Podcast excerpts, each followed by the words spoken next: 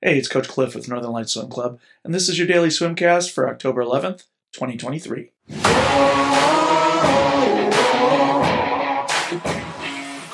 We're working the upper end of our aerobic conditioning this week. That means things like VO2 max and being right on that threshold between anaerobic and aerobic.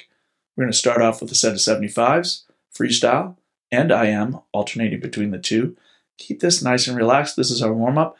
Find your feel for the water because we're going to jump in with both feet next. We got the 40 25 set. That's right, this is intense. 425 sprint kick with fins, rest one minute. 425s sprint swim, no fins, rest one minute. Five times through. It's a lot of intensity going on here. This is our main set. Um, leave it in the pool. Sure, we've got another set coming up later, but I'll give you some recovery. Don't worry.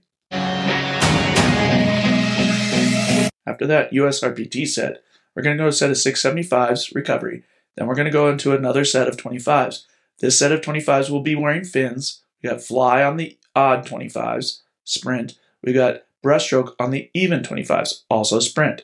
That breaststroke with fins on is going to be flutter kick. When we work breaststroke with flutter kick, we are really working a fast hand recovery. So really get after it. We finish these 25s, we're going to go into some 50s recovery, and then we'll be done. No big deal? Okay, it's a little challenging today. Be brave, get after it. I'll see you at the pool.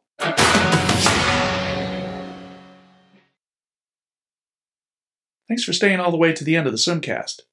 Please click like and subscribe so that you don't miss any future swimcasts. We'll see you at the pool.